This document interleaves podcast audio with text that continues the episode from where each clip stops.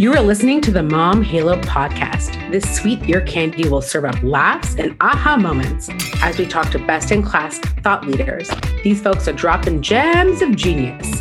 I'm Alana Kayfetz, CEO and founder of the Mom Halo community. I'm a fun, fearless, freckled mom with three wild kiddos. I love to introduce you to ideas and people that will rock your world, all while laughing out loud, because that is the only way to get through the daily grind of parenthood plug in your earphones and let's get to them.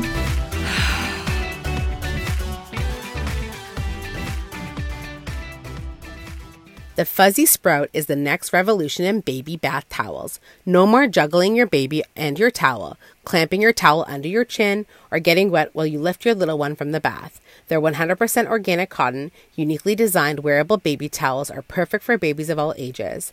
Their towels snap around your neck so that both your hands are free to pick up your baby from the tub.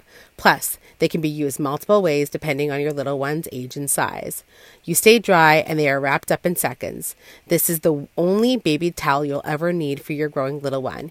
Use code MOMHALO for 15% off your purchase on their website at www.thefuzzysprout.com until May 1st, 2022. So, welcome to the new Mom Halo podcast. I'm your host, Alana Kayfetz, and I'm super excited to have our first official guest. This is Delphine. Um, Delphine, welcome to the show. Thanks, Lena. I'm excited to be part of all of this. Um, I'm, I've been, I've known you forever. it's been a weird, like we circled each other for a while, and it's finally the circle has connected. So yeah, it's quite exciting. Tell everybody who you are, what you do. Mm-hmm. I mean, um, who? Oh God, who am I and what I do? Uh, okay, so uh, I think first and foremost, I'm a mom. I'm a mom of three. Um, that's probably where I sit with my identity the most. Uh, so I have three kids, um, two boys and a girl, uh, and my eldest is 12. I have to like think of their ages. My eldest is 12, my middle one is 10, and my youngest is six. Um, and uh, I've been an educator for oh, 18 years, which makes me feel very old now. Um, and I'm a person with a learning disability and grew up uh, going through special education. And so when I became a teacher, I wanted to be able to give back to the community that had given so much to me to put me um, on a good foot. Uh, so when I started my teaching career, I knew I wanted to be in special education. So I um, kind of took my direction to special education. And as I started to work in special education, uh, what I didn't realize was that my own children would end up with uh, neurodiversities and learning needs. And as I was going through for my own kids, even though I worked in the system, I was finding it overwhelming. Didn't know where to find resources. I didn't know where to start. I didn't understand all of the acronyms, even though I worked in the industry. There was still so many unknowns. And as I started to work with families in the school system, I realized that they didn't know either. And it was sort of I don't want to say blindly following because they were not blindly following, but it was definitely like putting all of their faith in the school system and hoping that it would be okay. But what sometimes happened was that um, it wasn't always that easy and the system didn't always make sense. And so what I wanted to do was create um, the ability for me to use my knowledge and strength and expertise to be able to provide that and give it to families on a one-on-one basis instead of kind of relying on um, on sort of other helps or not feeling like they can ask the school system.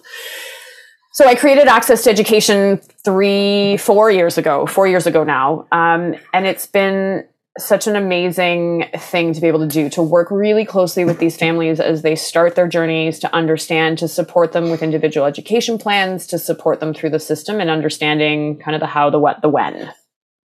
So run me through a typical experience. A parent mm. is in what what child is in what grade when they first come into your ecosystem? When does this all sort of manifest yeah, so it really depends. Um, sometimes it can be very early on. It can be as early as preschool. Yeah, there's one. Thank you, homeschool.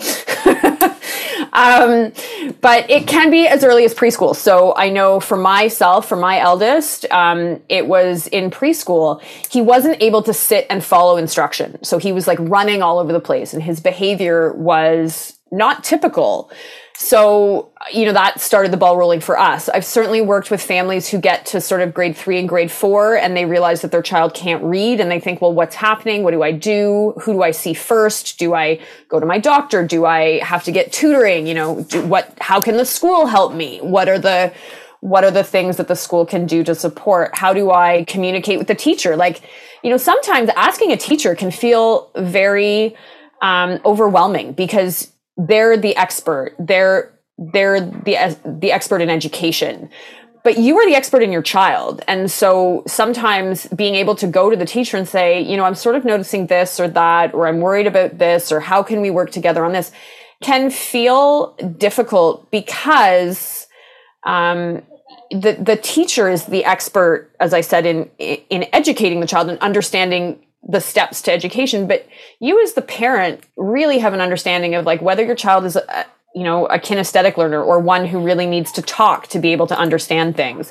You are the expert in your child and being able to kind of express that to a teacher can sometimes feel difficult if you're not used to having to advocate if you don't know the process and it can be hard. And so having someone like me who can come in and help you and build a roadmap for you. So first you're going to do this and then you're going to do this and, and work together and get sessions where we talk about what it is you need. And instead of you Googling at 4 a.m. going down the rabbit hole of where do I go, I do that for you. So you sleep, you rest, and I put a roadmap together for you.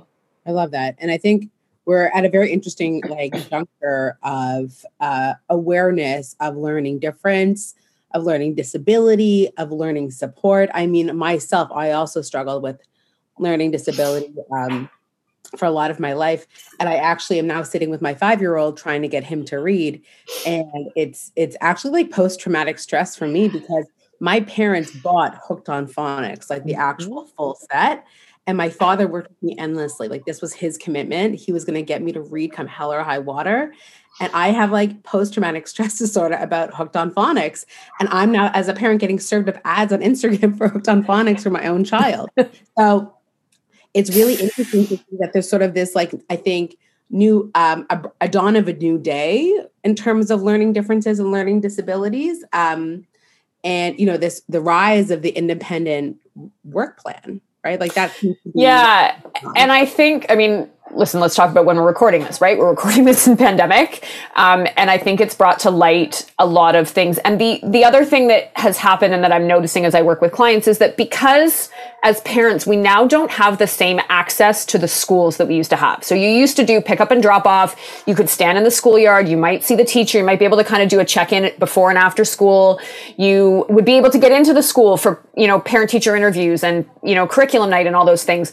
So you had different access points where it allowed you to build a relationship with the teacher so that you felt comfortable going and speaking to the teacher. But now we're doing everything either over the phone or via email. And so there almost does feel like there's a wall between home and school. So especially for our kids with learning needs, this online learning where they don't get to see the teacher or they don't get the support teachers who are in the buildings as often, it becomes difficult. So that's where a lot of parents sort of have called me and said, well, how do I start the conversation? Where do I go? Who do I talk to the principal first? Do I talk to the teacher? Do I, you know, do I go all the way up to the trustee? And it's like, okay, hold on a minute. Like start with the teacher. Like there is actually, um, sort of a hierarchy if you if you want to put it that way of like who you go to so you go to the teacher first you kind of have a conversation and if that doesn't work then you go to the vice principal or the print like so, and, and that's the other thing is, is sometimes if parents, um, they're trying to advocate for the best of their child and I get it. But when they jump the queue in terms of not going through teacher, principal, whatever, it can feel a little bit like, oh my gosh, this parent is, you know, wanting all this stuff and we can't do it. But you've got to start at the bottom. You've got to build a relationship with the teacher. And it's not always easy. I mean, building relationships with teachers or anyone isn't always easy. You know, you're not always going to see eye to eye on things, but just being able to say, Hey, you know, my kiddo needs a bit of help or how can you help me understand how to help my child? Right. right. Like right. making it about your child and what they need. Right. No, yeah. it's very interesting. I think that there really is sort of a new um, understanding that there is so much learning differences and kids learn so differently. Um, you know, so when somebody like you comes into the picture who um, acts almost as like a, a cheerleader, a coach, mm-hmm. coach through those difficult moments. Can you um, tell me what are the most common um, phone calls you're getting these days? And now, a word from our Mom Halo podcast sponsor. Who needs superheroes when we have moms? Kids Company is Canada's leading provider of childcare with over 100 locations across the country and in the United States. They're celebrating their 20th anniversary this year, and with 20 years of experience in the childcare space comes a ton of innovation in how they cater to their families. They have in classroom webcams, an app that provides daily updates for parents, a from scratch menu, and wonderful high quality educators. These are just a few of the amazing things about Kids Company. My daughter attends one of their centers, and I can vouch for how incredible they are, far beyond others we've attended. They're offering families who register and start care by July 31st, 2022, a waived registration fee. That applies to new registrations only. Call their team at 1 800 My Kid Co and use the code MOMHALO to register for this offer. You won't regret it. Still dealing with leaky diapers? It's time to try Rascal and Friends. Designed with you and your little one in mind, Rascal and Friends premium diapers ticks all the boxes. Affordable, safe on sensitive skin, deliciously soft and super absorbent. Plus, their unique design provides up to 12 hours of leak production to keep your baby comfy and dry, day and night. Join the thousands of parents making the switch and say goodbye to leaks. Shop Rascal and Friends premium diapers, training pants, and sensitive wipes at Walmart today. Can you um, tell me what are the most common um, phone calls you're getting these days? um, it's a lot about how do I get my child to just do the work, right? And my response is, well, what is it that you want them to do?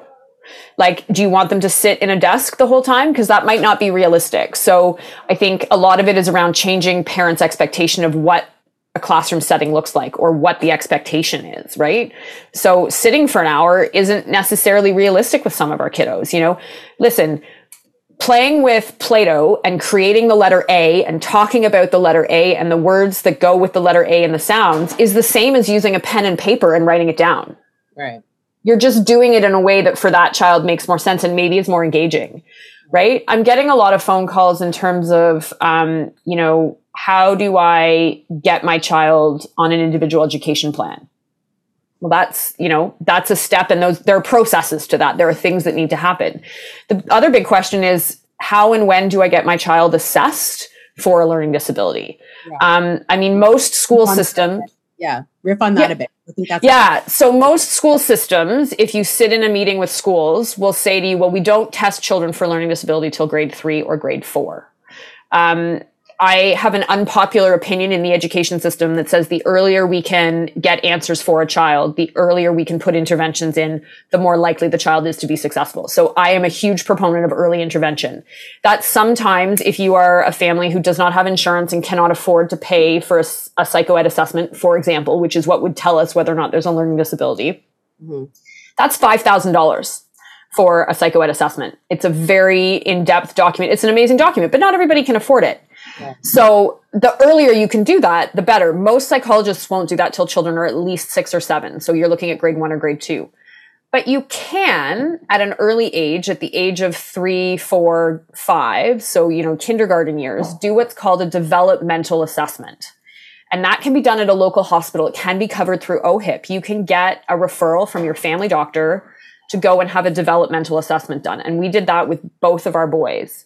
And what they do in that assessment is they look for markers. They look for signs of things because early on you can see the early issues and they can at least identify them. So my eldest, very early on, um, the school actually thought he was autistic because of some of his behaviors. But that actually wasn't the case. He was, he has ADHD. Now, this is a different conversation, but ADHD and ASD can often be comorbid. They can be relatable. Um, but what they also said was that he probably he had some markers for a learning disability, and because we knew I had a history and a family history of learning disability, at the age of five, we were able to start looking for markers. So in grade one, when he wasn't reading, we were able to say, okay, we know that there's something. We're going to start working with a tutor, and we started putting those things in place. Mm-hmm. So developmental assessments are great. The other assessments that you can have done are speech language assessments. So a lot of parents who have kids who have maybe been through Toronto preschool speech and language, and I feel like they've maybe changed the name recently, but Speech language pathologists can also do assessments to see if there's language delays language delays can also be an indicator, an early indicator that there may be an issue with their learning. Not always, right? Sometimes children learn to speak later because they have older siblings, so they don't need to talk because somebody else is filling in all the blanks. But it's at least another way that you can get access to find out what's going on in that big, beautiful brain that they have. Because there's lots of good things happening. And just because there's a language delay, just because there's ADHD, just because there's autism, just because of whatever, doesn't mean your child can't learn. But what it means is the way in which they're going to learn is different. So by finding out the information early and getting early identification of kind of what might be going on and what might be different means you can put in place early interventions mm-hmm. that allow for the child to be as successful as they possibly can. And it's work. Like I'm not going to lie to parents who are going through this. It, you know, it's not a, okay, we know they have dyslexia. We'll get them reading tutoring and all will be fine. No, I mean, it, it, it takes much more than that. It's been, you know, hours and weeks and months and years of, of working and communicating with the school and creating a team. And I mean, just one of my kids has like five different specialists that work with him. So we're at Sick Kids for psych for ADHD. We've got a tutor, we've got a social worker that he speaks to for his behavioral issues. We've worked with different agencies. I mean, there's just so many pieces, but early intervention is key. So if you as a parent, and let's talk about that parent gut piece, if you feel like something is off as a parent, it probably is I always recommend to clients the first place to go is your family doctor. Speak to your family doctor and say, We're noticing they're not engaging with reading. Um, they can't follow direction. Um, you know, they don't seem to be wanting to learn to write, or, you know, the teacher is saying they can't sit still. All of those pieces, the family doctor is always your best place to start because they can refer you for a developmental assessment. They can refer you to different places that can start assessments. Um, so that's kind of where it starts. Yeah, I love that. So I think it's interesting as somebody myself who is hyper aware of my kids' learning and their learning styles. I think because myself as a child went through that process. I'm Delphine, I don't often talk about it, but I was in a separate classroom with mm-hmm. kids who were very, very, very um, needs. They were need-based kids. Yep. Um, all three from grade grade four until the 12th grade, I had support through high school. Yep. Um, in a lot of ways, I feel very um, a kin a kin spirit with you because I do find that um, kids who go through the special needs program, sort of in the 80s and 90s, the 2000s, we sort of came out of the other side, and not everyone's a success story, right? A lot of people fell through air quoting the the cracks, yeah. the educational cracks. I felt I'm somebody who does really well with one-on-one support. I've always done it. That's yep. why I love professional coaches. I love a business coach.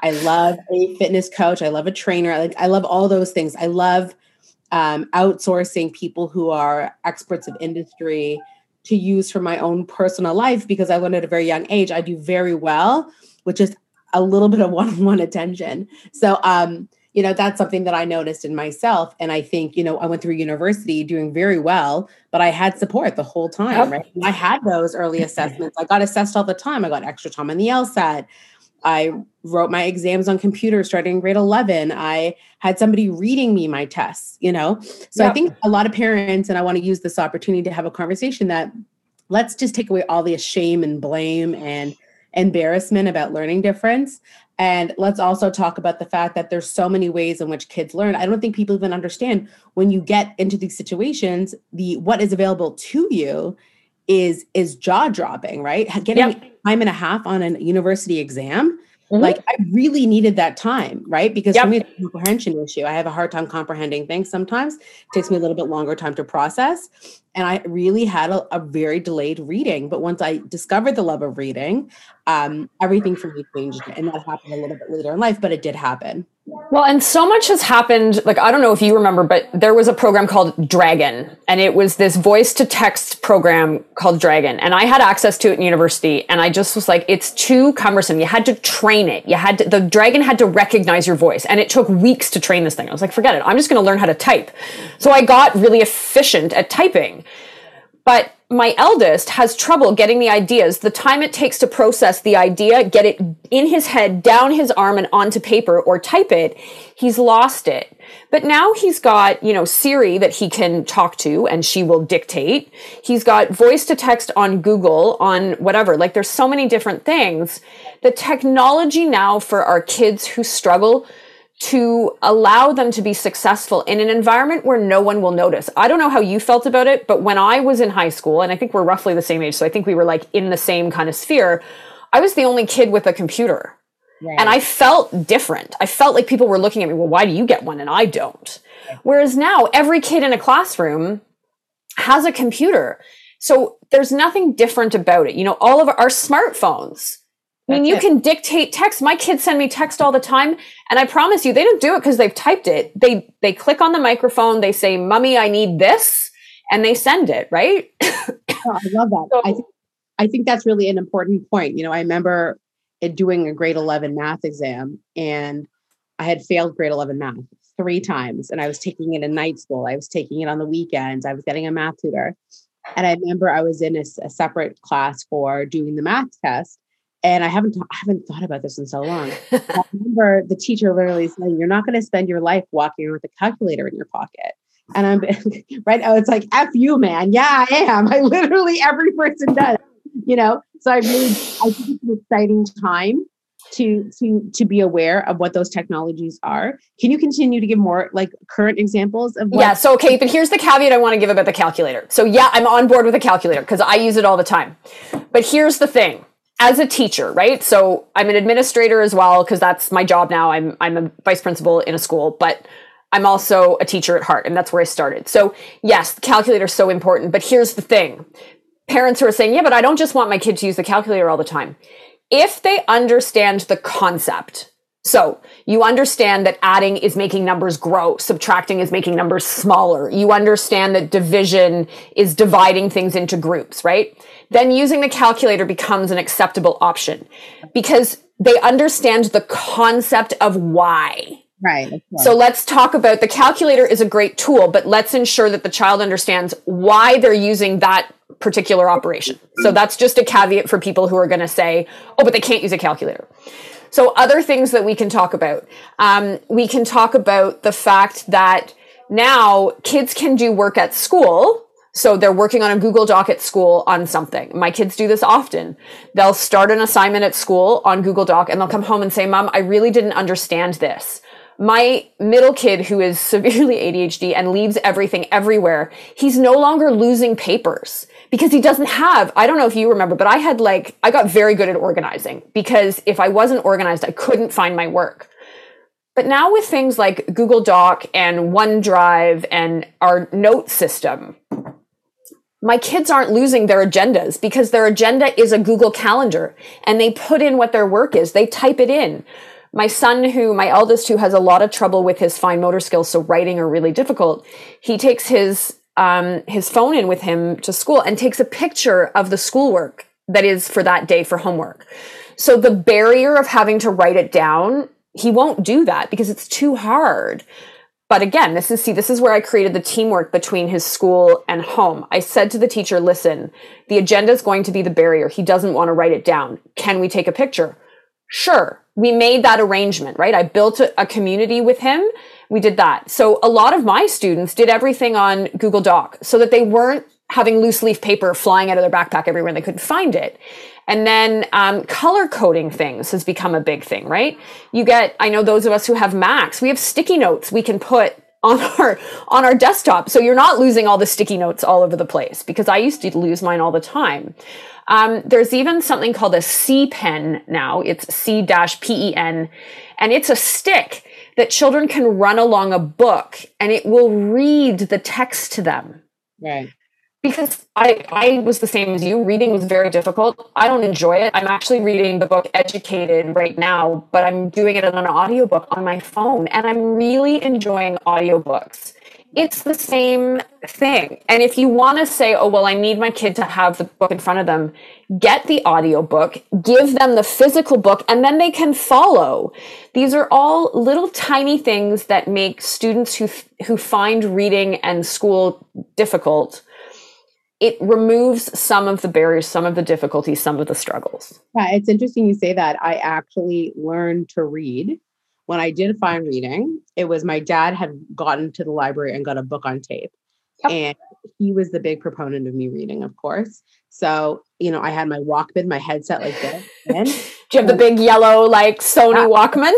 and it was Are You There? God It's Me, Margaret by Judy Blume. And I think I was nine or 10 years old and I had the book in front of me and I was listening to the audiobook and I was like, holy shit, yeah. this is reading. This is amazing. So mm-hmm. I think I want to use this moment, Delphine, to sort of remove the stigma, remove the stereotype. And I think there's nothing wrong with advocating for our kids and coming up with creative strategies for them to find joys and moments that like you know obviously them having core basic skills of sure. reading, reading math i get it when do we see a difference between, and I'm saying this completely out of my own curiosity because I when I formed my questions in my life. But what's the difference between when we assume there's a learning disability, or maybe there's like a little bit of laziness or a little bit of, let's say, um, just an unwillingness. Like school, school sucks sometimes. People don't want yeah. to learn. They don't want to learn. Um, I see some of my son who's in senior kindergarten. Some of his peers are already reading very well they came from Montessori or whatever it is. There's other girls in his class who are excellent drawers, really can make like beautiful pictures. And my son isn't particularly good at any one thing. He just is a great, nice kid. But when it comes to those moments, so you know, his his scholastics, his drawings are quite rudimentary, and his reading skills are quite rudimentary. Um, I'm not particularly concerned at this juncture, but my eye is on it. I'm thinking about it in the back pocket. But where's the difference between I don't want to versus or this isn't fun or not interesting versus actual learning disability or learning change or learning challenge? So it's really hard to answer that question because it depends. And I say that because sometimes the reason the child doesn't want to engage with, I'm going to use drawing as an example, because they just don't like to draw. Right. Right. Now, maybe it's that they have a weakness in their hands and drawing is hard, so it hurts their hands, so they're not going to do it. Right? There isn't really a way to tell. I will say, in terms of hand drawing, from my experience, and remember, I'm not an occupational therapist, so I'm, you know, I'm giving this from my experience of working with children. Um, but if, you know, they have a, a funny way of, so I'm going to hold my hand up to here. And so those people, you know, if you're watching this, you can see I've got like the tripod pencil hold, which is what we expect to see. But if children are, are giving other types of holds and they're unable to do this tripod, which is really the best way to hold a pencil, then you can start saying, okay, I think there's something happening with their hands. So if they can't do little Lego, so if they can't pull the little Legos apart and they can't build Lego because it's too hard on the dexterity of their fingers, then you can start thinking, okay, I think there might be something more than just I'm not interested in doing it. Because there actually is a difference between I'm not interested because this isn't something that engages me versus I'm not interested in it because I just don't know how. And and part of it is if they don't see us doing it. So as an adult, you are the role model for your children. So if you sit and read a book, your yeah. children will want to sit and read books. If you sit and let's say type emails because i mean i do write letters on paper from time to time but it's rare but like you know if you don't do the things that your children do or don't want to do then it right it kind of your children are like well my parents don't do that why would i want to do that but it also is how engaged is the learning for your child. So if they're um, a hands-on learner where they need to learn by doing, then sitting with a book is maybe not going to work. But if you have, say, cut up alphabet letters and you put the word cat together, so this is where you get into sort of um, there's some types of reading uh, tutoring called Orton, Gillingham, Barton, and Wilson training, and these tutoring systems are um, multisensory. So they're not just sit and memorize the word cat. It actually is take the letters and pull the tiles together. Um, and the new things that kids have now, I'm surprised I don't have one down here, um, is the poppets. So you would get the child to go k, at, and pop the pops down and say, okay, how many sounds did you hear? I heard three. Well, what does k say? K comes from, and they might say K. They wouldn't be wrong but they would be in terms of spelling, but the sound is a k. So then you could say k at, and then they, right? So you're, you're making it it's not just sit with a book and turn the pages and read it. It's actually engage with the letters. It's the same with numbers. So instead of just getting them to write numbers one to 10, um, one of the big things now is to use something called a 10 frame. So you draw a rectangle and in it you make 10 squares and then find anything. You can find Cheerios, you can find uh, frosted flakes, you can find, you know, chocolate chips, M&Ms, whatever you want to use and say, show me the number 20 and you have two 10 frames and they fill it in. Okay, well now if I eat five of your M&Ms, how many do you have left? Yeah. And again, it's that physical thing of like pulling it away and then, you know, putting it back on. So there's all kinds of different ways. And I think I just want to go back to something you said a while ago about the stigma of learning disabilities. Yeah. One of the biggest things we as educators encounter when we have children who are struggling is parents' fear of stigma.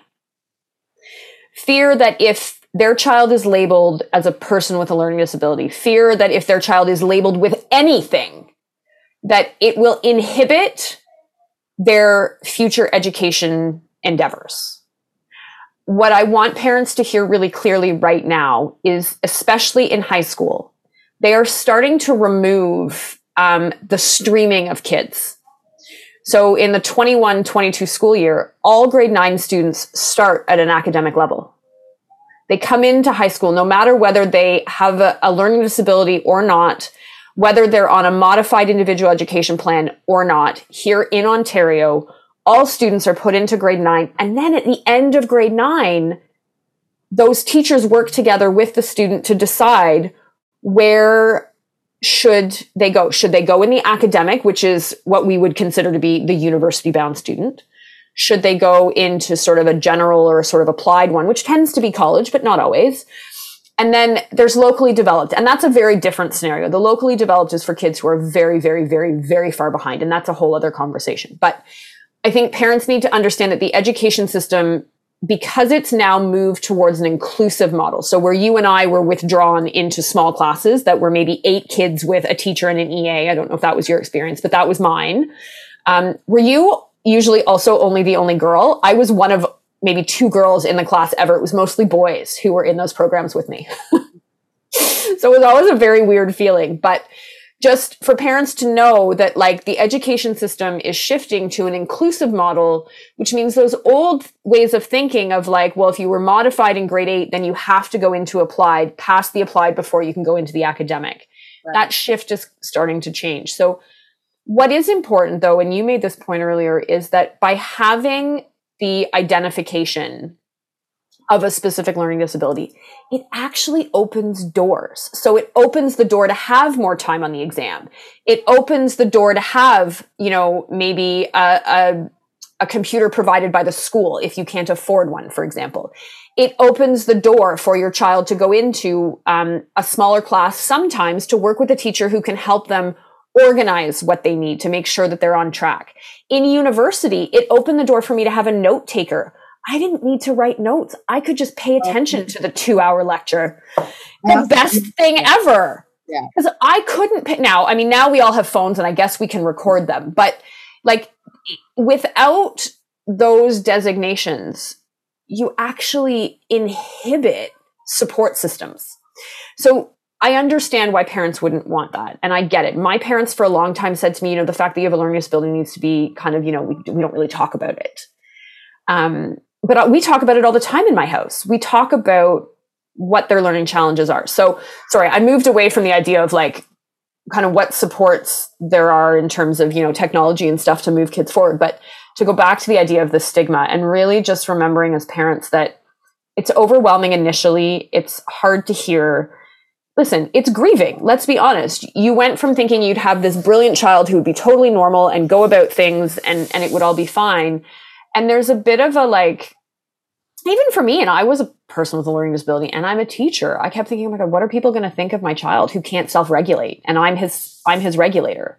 You know, do people judge me? What is their judgment of me? What did I do wrong? Mm-hmm. You haven't done anything wrong. This is the way the brain developed. You can't, it, you didn't do anything to cause this. Nobody caused this. It just is what happened. I think, I think it's a really good point because I think there is this sort of, um, fear that like that learning disability means dumb or slow mm-hmm. or stupid or whatever those sorts of things um, really like bullyish sort of schoolyard yeah. name calling moments um, where where those things sort of manifest and can really be very detrimental to a kid's well and to the family right? And especially if you're i mean if you're an immigrant family to this country right? Because most of us who grew up here and, and who started here that that stigma doesn't really exist. I mean it's there but it's not the same. But there are lots of countries who if you have a child with a special need you're seen as less than. You're seen as not important. Your child isn't seen to be given the same opportunities and so I've certainly worked with families who have come from overseas, different countries who've immigrated to Canada. And when I tell them, but we have supports for your child, they say to me, You're going to help my child? And I say, Well, yes, that's what I'm here for. And so they come with their own understanding of it. And when we can start to change the frame of these kids have a different way of thinking that isn't good, bad, or wrong, it is just different. And that if we allow ourselves to be willing to look at their way of thinking, the world becomes a more colorful place, which I think is awesome. It is awesome. And I, I really love this conversation for so many reasons. I think um, you know, our our audience our parents from many different ages and stages and vintages. Mm-hmm. And I think our moms are also from a, a very wide variety of backgrounds. Um, if you could, Delphine, give people one piece of advice before we leave today, what would it be when it comes to the conversation around navigating your children's experiences with understanding perhaps the um, trials and tribulations of learning differences or learning disabilities? Mm. There's so many things, but I think if I had to really pick one, it would really be like trust your gut. Because that parental mom gut, you know, dad, mom, whomever, if you really feel something's not okay, ask someone. Mm-hmm. Just ask someone you trust. Whether it's another friend and say, you know, I don't know, I feel like, you know, Sam isn't doing this, that, or the other. Is your child doing it? Mm-hmm. Um, and really, st- family doctor and teacher. Those are your two big people to go to to start things.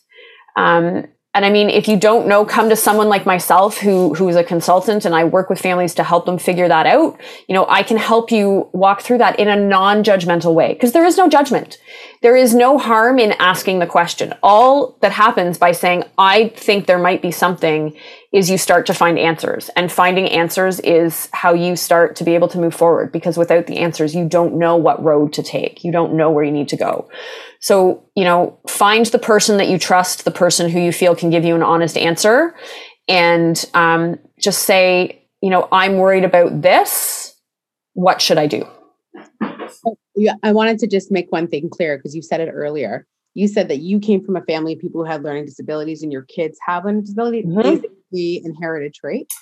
It yes, they are discovering now that it is an inherited trait. So uh, I have a biological aunt uh, who's dyslexic, and then uh, I'm dyslexic. My boys are dyslexic, and I actually have my some of my cousins' kids are also. And actually, I've got one half brother who has a a child who's also dyslexic. So yeah, it tends to run in families. So that's the other thing is that if there is a family history, even undiagnosed. So we know there are lots of adults who are getting diagnosed with you know ASD or ADHD or any of those things you know, if you think you may have been a child or an adult with it, then chances are your kids have it. And it doesn't make you or your child a bad person, a wrong person, a not smart person. It just means you think differently. That's all it is. I love that. Um, okay, well, if somebody wants to find you or follow you, where do you live? Content's at? Where can people find you? Yeah, so uh, I'm on Instagram and Facebook at Access to. It's with the number two Education Toronto. Uh, that's where you can find me on Facebook and Instagram. I also have a website that's Access to again with the number two Education.com, and I've got a podcast um, also under the same name. Uh, pretty where any pretty well anywhere you listen to podcasts. Uh, access to Education, and there I talk to experts. I share stories from families. I share my story. Um, all those things are up there, and it's um, been a lot of fun to meet some of these other families and speak to experts about how we can help our kids. I love that. If there was one tool that every family should have in their household right now, I love the idea that alphabet poppet. I didn't know that existed. I'm going to buy that. So it's just a regular poppet, and you just use it to do sounds. It's amazing. Oh wow, amazing! Yeah, just if you've got one in your house, you can already do it. okay, I love it. Um, tell me then, uh, was there any other tool that you think is rudimentary that people should have in their family home when it comes to access to education?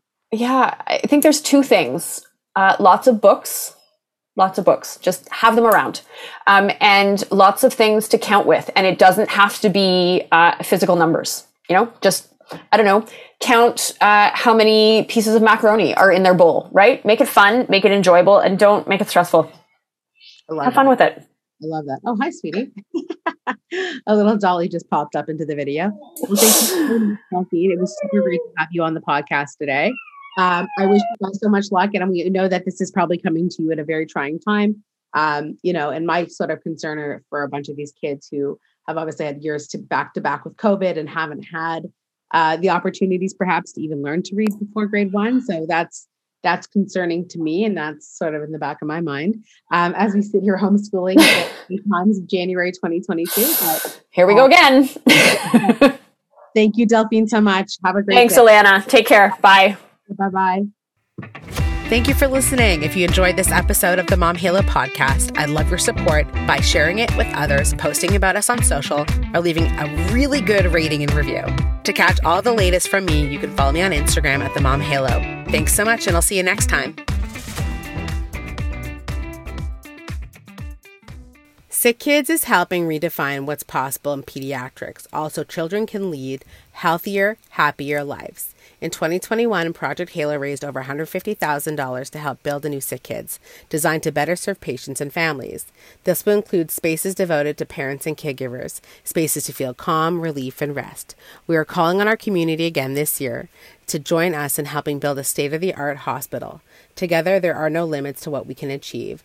To learn more and to donate, go to fundraise.sickkidsfoundation.com backslash Project Mom Halo. Thank you for your generosity and support.